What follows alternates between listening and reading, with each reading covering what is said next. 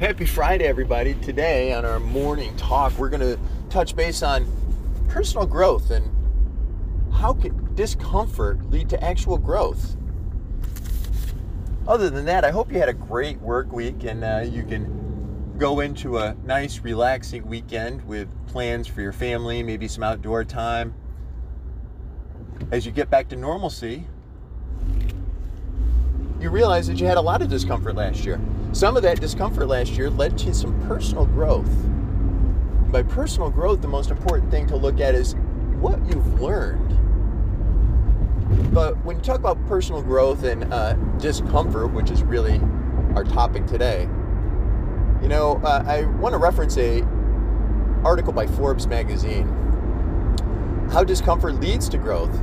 Uncomfortable feeling they're the keys to success. So, the uncomfortable feelings being the key to success is within the realm of you doing something that you've not necessarily done before, or you haven't done it enough to be comfortable at it. And the more you do those things, kind of like practice, the easier they become for you. When people come into me to say that they're stifled in creativity or they feel like they've slowed down in the growth of their business. I have business owners that come see me for business coaching type scenarios. And they're, they're losing some of the drive, but they realize that part of that reason is because of complacency, because they've gotten so comfortable in the things that they do, they haven't reached out and tried something new, looked at the world from a different direction. Now, these things can be as small as trying a new dish at a restaurant, something you've never tried before. It's not going to hurt you at all to try a different appetizer. Um, live out of that comfort zone. And when you do, you may be introduced to something that you really enjoy a new favorite dish. You never know.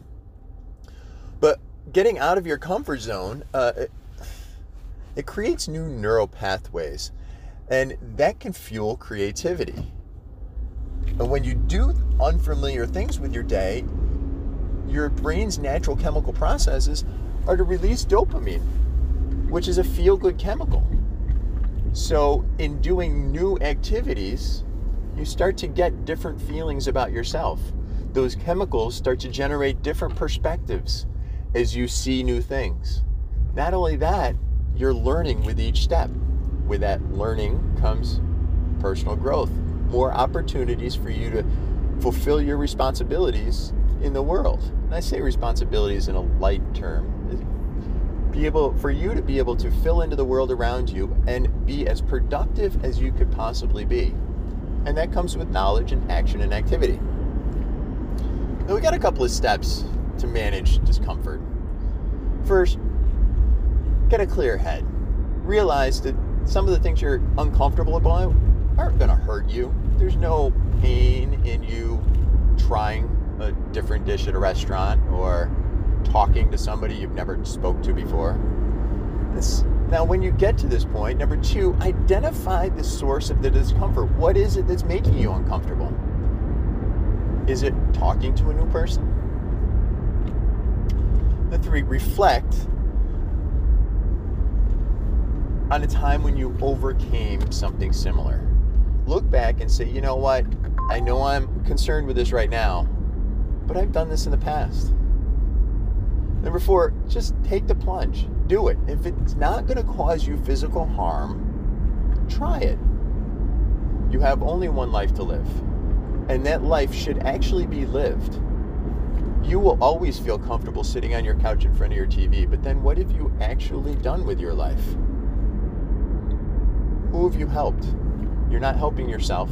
You're not helping somebody else. There's just a couple of tips there to get you past those discomfortable moments in your time that seem to limit some of your personal growth and some of the experiences that you could be having in your life. So, what have you been avoiding because of discomfort? There's no reason to avoid them anymore.